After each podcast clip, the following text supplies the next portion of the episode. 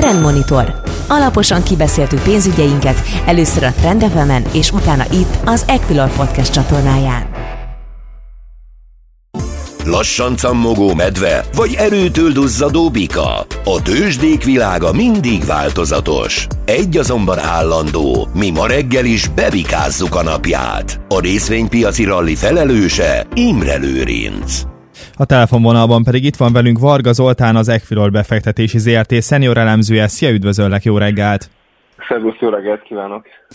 Itt vagyunk szeptember elején, még most hatósági áras az üzemanyag, 480 forinton tudunk tankolni, de azt gondolom, és itt figyelve kicsit a kormányzat szereplőinek is a megnyilatkozásait, például a gazdaságfejlesztési miniszter beszélt az elmúlt héten arról, hogy tényleg hosszú távon fenntarthatatlan ez a benzinár stop, én személy szerint azt várom, hogy október 1-től ismét piaci áras lesz a tankolás a magyar rendszámú, magyar forgalmi engedélyű magánszemélyek számára is.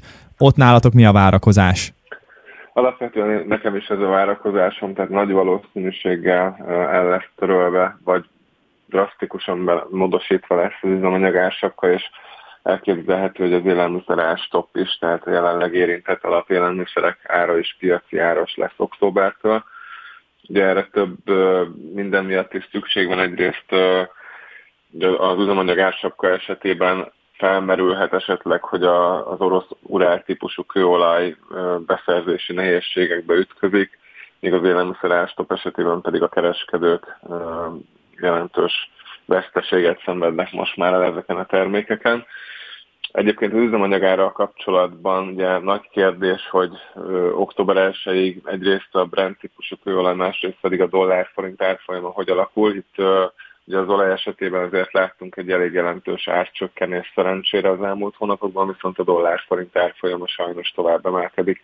Jelenleg már 407 felett van, ugye az euró-dollár most bejött a jóval paritás alá ma reggel. Na, az uráltípusú kőolaj beszerzési esetleges nehézségeiről fogunk beszélgetni később. Most itt első körben ezt tőled azért kérdeztem, mert hogy mire számíthatunk infláció jeligére. Nyilvánvalóan, hogyha megugrik az üzemanyagára, akkor még úgymond a, a bázis hatás is az infláció ellen fog dolgozni itthon. Így van, ugye a, a rezsi csökkentés módosításából származó többletinfláció az augusztusi adatsorba bekerül, amit szeptember 8-án fogunk megismerni, tehát ezen a héten csütörtökön, és itt jelentős emelkedés várható emiatt is.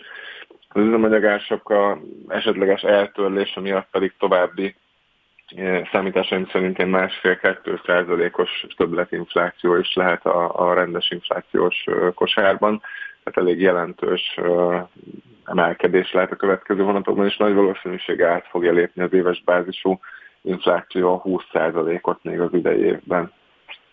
Ez tetőzésnek számíthat majd? Tehát 20% önmagában ez is, ez is nagyon magas. Ennél lehet-e magasabb, vagy csordogálunk majd lefelé, és mikortól lehet lefelé csordogálásról beszélni?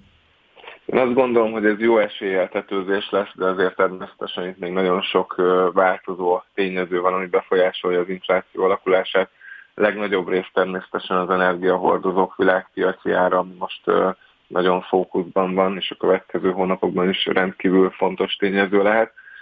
A keresleti oldal visszaesésére számítok, tehát az már önmagában is fékezheti az inflációt, másrészt pedig sok függ természetesen a dollár-forint árfolyam alakulásától is. Én azt gondolom, hogy jó eséllyel túl leszünk a tetőn, és jövőre már egy nagyon lassú csökkenés jöhet elsősorban ugye a maginflációban is, másrészt pedig a, a sima inflációban is, ami persze jobban függ majd az energiahordozók, illetve az élelmiszerek alakulásától.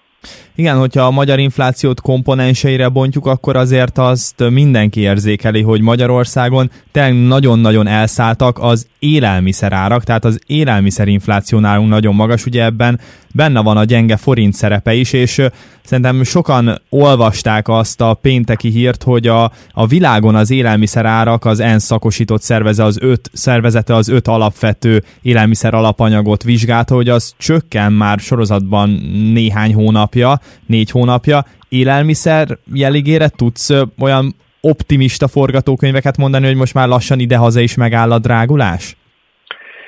Bíznék benne, de én azt gondolom, hogy még a korábbi áremelkedés sem teljesen gyűrűzött be a feldolgozott élelmiszerek árába. Ha emellé vesztük még a földgáz költségek, illetve a költségek emelkedését, akkor még sajnos nem valószínű, hogy itt láttuk a legmagasabb árakat, hiszen hogyha belegondolunk, hogy egy pék, tehát a kenyér előállításának a költségei között a, a maga a sütés folyamata, illetve akár a szállítás üzemanyag vonzata mekkora részt tesz ki, akkor még, még nem lehetünk túl optimisták.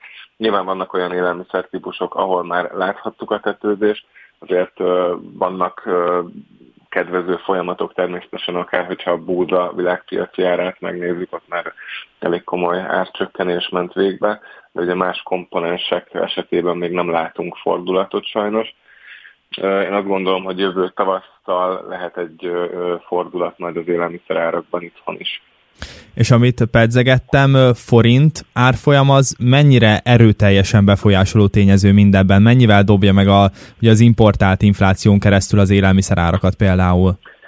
Elég nagy mértékben egyébként, ugye itt két hatás is van a, a deviza árfolyamnak, egyrészt maga a nyersanyagára, ha importált, akkor értelemszerűen ugye a forint gyengülés automatikusan megdobja a forintban számított árat, illetve sajnos az üzemanyag árakban is jelentkezik ugye az import hatása, illetve hát a dollár-forint árfolyam mozgásának a hatása.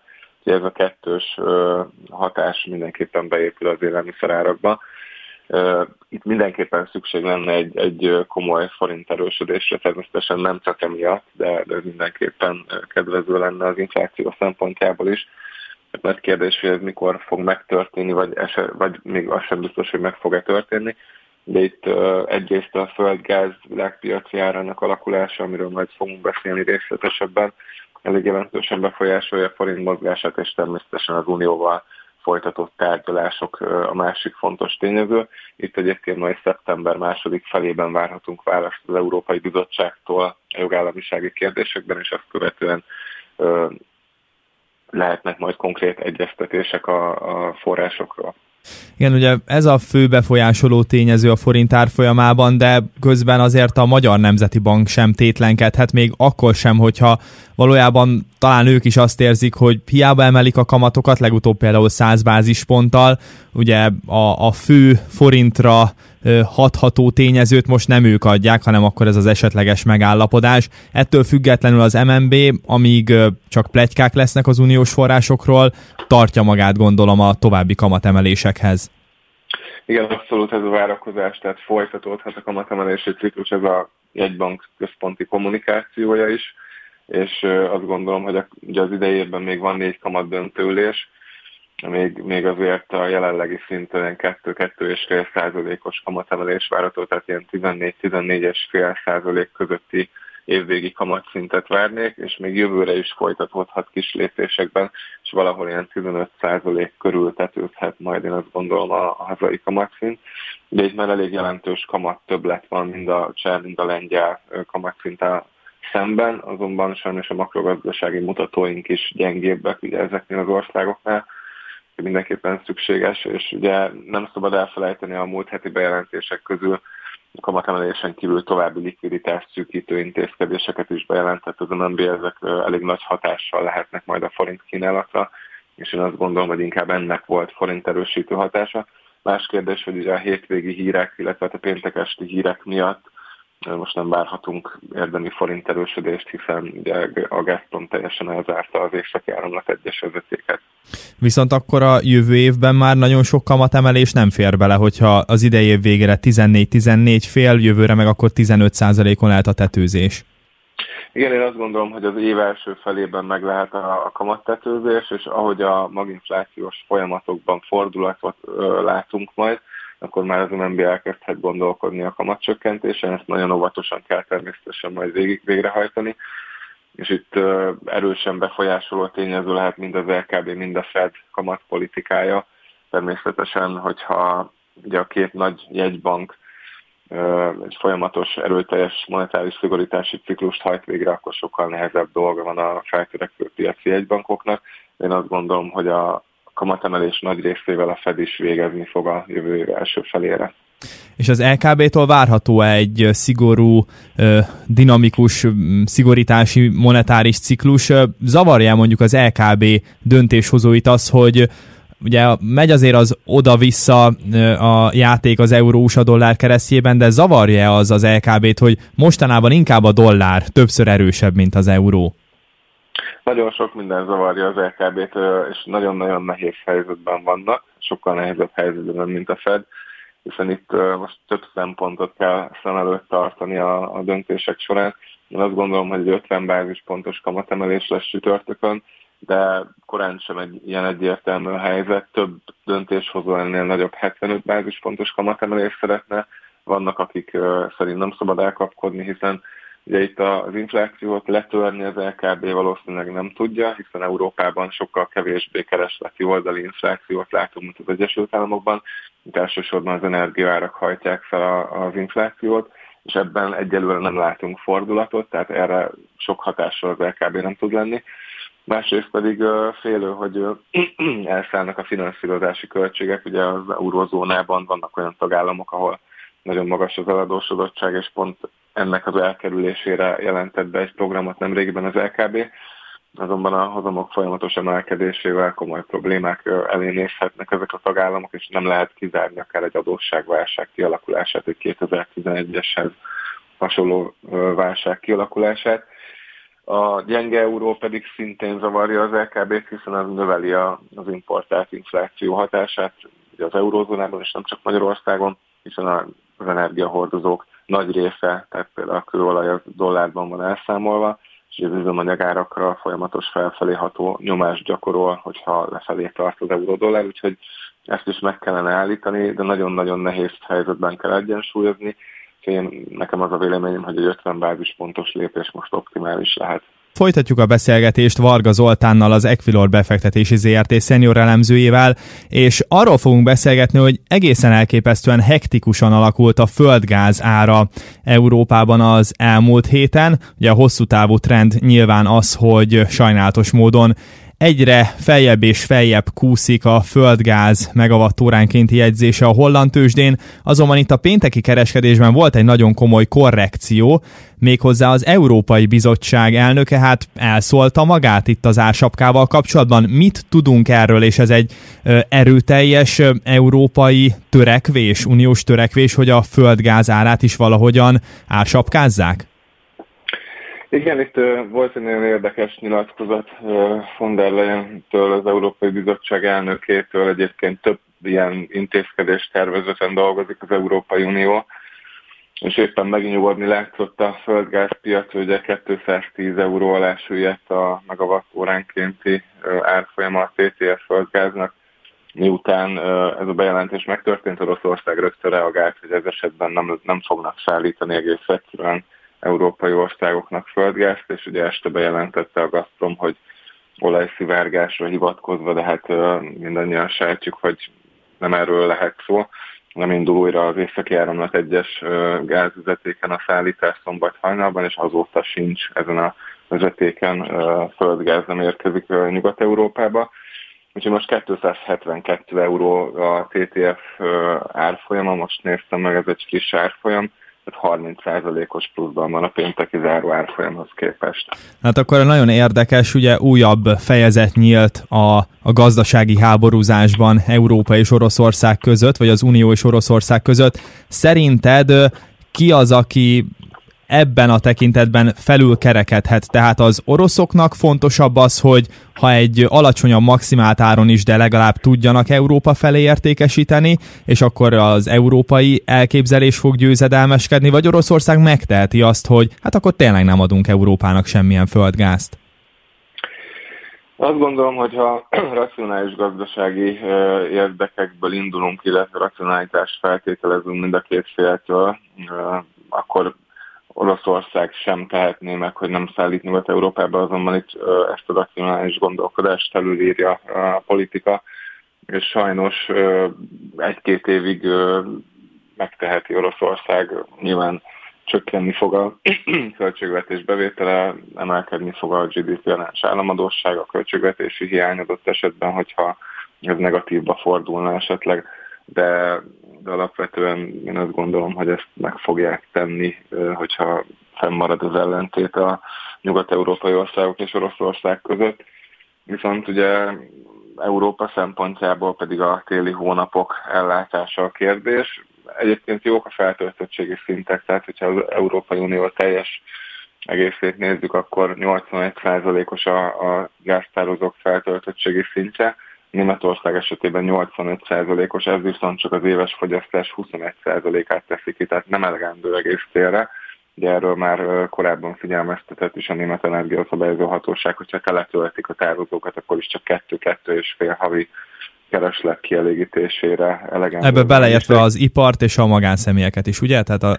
Igen, igen, igen, tehát ez lakossági és ipari felhasználás, és nyilván, hogyha valamilyen korlátozó intézkedést kell hozni, akkor először az ipari szereplőket állítják le, de egyébként nyilván van egy olyan szabályozó mechanizmus is, hiszen ilyen magas áraknál már több szektorban leállt, vagy csökkent a gyártási kapacitás, gondolok itt az ammónia, illetve az alumínium gyártásra, műtrágya gyártásra, ami nagy földgázigényű, tehát van egy önszabályozó mechanizmus az ár által. Magyarország esetében megnéztem a friss feltöltöttségi szinteket, itt 65%-on vagyunk, ez 37% az éves fogyasztásnak, tehát itt azért a télnek több hónapjára elegendő tartalék van, de ez sem elegendő teljesen egész télre arról szóltak a plegykák, én legalábbis azt olvastam, hogy egy ilyen ármaximum a földgáz esetében 150 eurós megawattóránkénti ár lenne. Nagyjából ez az, amiről lehet sejteni valamit? Igen, itt a Bloomberg pont szemlézett egy tervezetet, amin dolgoznak. Ugye Csehország szeptember 9-ére hívott össze egy uniós tanácskozást, és itt több intézkedés tervezet is szóba kerülhet. Egyrészt ez az ársapka a földgázra, vagy kizárólag az orosz földgázra, ez még nincs tisztázva, és 150 eurót említettek. Ugye, és ami nagyon fontos másik kérdés, hogy a villamosenergia árának a kiszámítási képletét is változtatnak. Ugye most jelenleg az Európai Unióban ez úgy néz ki, hogy az összes villamosenergia termeléshez szükséges vagy elérhető forrás árának a tehát ezeknek az árát megnézzük, és a legnagyobbat, a legnagyobbhoz igazítják a, a villamosenergia kereskedelmi árát, ugye most ez értelemszerűen a földgáz, és akkor ezt kivennék ebből a képletből, ez pedig önmagában is egy nagyon jelentős árcsökkenést okozna a villamosenergia árfolyamában. Ugye az Európai Unióban is ez teljesen logikus lépés is lenne, hiszen nukleáris forrásból, megújulókból az Európai Unió területén elő tudnak állítani elég nagy mennyiségű villamosenergiát, és nincs szükség hozzá földgázra, teljes kapacitásra, tehát csak egy kis részében van jelen a földgáz, mint forrás, illetve még az is felmerülhet, hogy idéglenesen felfüggesztik a tőzsdei kereskedést, ez is egy logikus lépés lenne, illetve az energiapiac, energiapiac szereplőknek az árését, a marzsát szabályoznák, maximalizálnák. Egyébként Ugye erről most péntek lesz tanácskozás, és akár ez rövid távon már, már szeptember végén vagy október elején már érvényes is lehet a meghozott intézkedés csomag. Hát, hogyha van, képződik valahol extra profit, akkor azok mondjuk pont ezek az energia termelő cégek, nem? Akik hihetetlenül gazdagodtak az elmúlt időszakban, ide, ideértve egyébként a Gazpromot is, tehát azt gondolom, hogy a Gazpromnak gazdasági értelemben még ez a 150 eurós megawattóránkénti ár is, is bőven hozna a konyhára, csak hát nyilván itt nem csak a gazdaság dominál, ahogy elmondtad. Így van, és abszolút igazad van, tehát például a nukleáris energiából elő, villamos energiát előállító vállalatok mm, de extra profitja hatalmas az úzat, hát ez valóban extra profit, tehát ilyen esetben beszélhetünk nyugodtan róla. Ugye az ármechanizmus, ami ki volt alakítva, ez békeidőkre volt optimalizálva, amikor nincsenek nagy különbségek az egyes energiaforrások ára között, illetve az előállítás költsége között. Most nem ez a helyzet, nyilván a háború, illetve a szankciók miatt. És hát a Gazpromnak abszolút megérni a 150 euró is, viszont nyilván Oroszország politikai érdeke az, hogy ez egy zsarolási potenciál legyen a kezükben Nyugat-Euróvával szemben és inkább az ellátás biztonságot próbálják veszélyeztetni közvetett módon az orosz részről. Minden esetre itt akkor a villamos energia leválasztva arról a földgáz alapú termelést az nem annyira sikamlós terület, fogalmazzunk így, vagy rizikós terület. A földgáz viszont nagyon rizikós. Mégis lehet, hogy bevállalná ezt Európa? Vagy a Ursula von der Leyen miért dobhatta be ezt a földgázra vonatkozó ársapkát, kicsit tesztelve, hogy az oroszok mit lépnének rá? Bár nem hiszem, hogy olyan naív volt a bizottság elnöke, hogy gondolta volna, hogy másként reagálnak majd az oroszok. Igen, az is lehet egyébként, hogy tesztelni próbálta, bár hogyha ez így volt, akkor én jobbnak találtam volna a mai bejelentést, hiszen akkor szombaton újraindulhatott volna a, gázszállítás, és akkor már nehezebb lett volna a kifogás, műszaki kifogást találni a Gazpromnak, hogy mégis leállítják a vezetéket. Tehát ez nem biztos, hogy az időzítés jó volt a péntek délutáni bejelentéshez.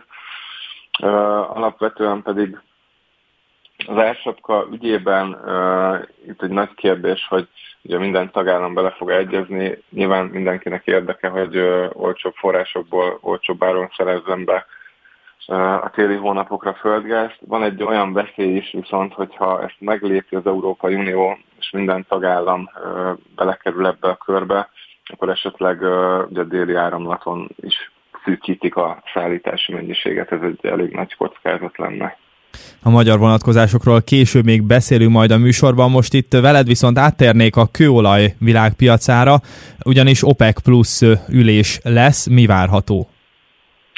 Igen, ez most egy elég izgalmas ülésnek ígérkezik, hiszen Szaúd-Arábia korábban felvetette, hogy akár fontolóra le, le, lehetne venni a kitermelés csökkentését, hiszen az elmúlt időszakban jelentősen csökkent az olaj ára, ráadásul több OPEC tagállamban is gondot okoz a jelenlegi kitermelési szint, teljes maximális kapacitáson dolgoznak a, a kitermelésben, és ez technikai gondot okozhat a későbbiekben.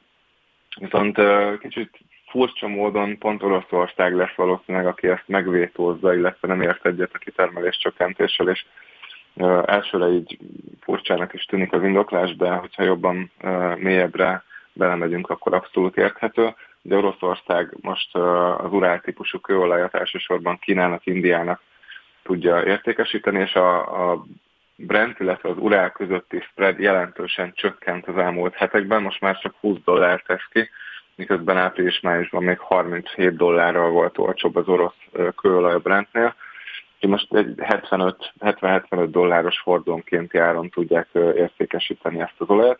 Viszont ha kitermelés csökkentésről határozna az OPEC Plus, akkor azt az üzenetet küldeni a piaci szereplőknek, hogy ugye most a kereslet alacsonyabb, mint a kínálat jelen helyzetben, és ez visszavetni mindenképpen az orosz olaj árfolyamát is, akár még a spreadet is jobban kitágítaná. Viszont kiszivárgott kiszivárgott egy olyan ö, belső jelentés a legutóbbi értekezletről, egy ilyen belsős értekezletről, tehát nem hivatalos OPEC találkozóról, hogy az alapforgatókönyve a kártelnek az, hogy az idei és a jövő évben a napi közel egy millió hordóval a kínálat meg fogja haladni a keresletet, úgyhogy ez abszolút egy negatív előrejelzés az olaj árfolyamára nézve és ennek hatására nem lenne meglepő, hogyha a következő üléseken ez fő téma lenne a kitermelés csökkentése. Mi a helyzet az iráni kőolajjal? Mi is beszélgettünk róla sokat, hogy körvonalazódik az atomalkóhoz való visszatérés, de most megint kevesebbet hallani talán erről, vagy legalábbis arról, hogy sikeres lenne ez a visszatérés. Igen, még egyelőre nem sikerült megegyezni. A feleknek egyébként a múlt héten az Egyesült Államok részéről jelezték, hogy még, még messze van szerintük az aláírás, tehát még sincsenek annyira nagy egyetértésben, mint arról néhány hete mi is beszélgettünk valamelyik adásban egy 4-5 héttel ezelőtt, hogy már csak napok vannak hátra az aláírásig. Még nem közeledtek az álláspontok, viszont ez is egy olyan rizikófaktor Oroszország szempontjából, hogyha Irán visszatérne a nemzetközi piacokra azért az napi 2-3 millió hordó plusz kitermelést jelentene. Illetve ugye hát nem beszéltünk még a, recessziós félelmekről, ami, ami viszont a keresletet fogja hamarosan visszavetni, sőt, hát már láthatunk is erre utaló jeleket. Nagyon szépen köszönöm, hogy itt voltál velünk az elmúlt egy órában. Varga Zoltánnal az Equirol befektetési ZRT szenior elemzőjével beszélgettem, és akkor szép napot, szép hetet, szia! Nagyon szépen köszönöm a figyelmet, sziasztok! Trendmonitor. Alaposan kibeszéltük pénzügyeinket, először a Trend és utána itt, az Equilor Podcast csatornáján. A műsorban elhangzott információk marketing közleménynek minősülnek, és nem a befektetési elemzés függetlenségének előmozdítását célozza. Az elhangzottak tájékoztató jelleggel bírnak, a megszólalók adott időpontban fennálló véleményét tükrözik, nem minősül bármely pénzügyi eszköz jegyzésére, vásárlására vagy eladására történő felhívásnak, befektetési tanácsadásának, továbbá befektetési döntések alapjául sem szolgálhat. Az elhangzottak nem tekinthetők szerződéskötésre vagy kötelezettségvállalásra történő ösztönzésként, azok kizárólag saját felelősségre használhatóak fel. Részletes tájékoztatóért keresse fel honlapunkat www.ekilör.hu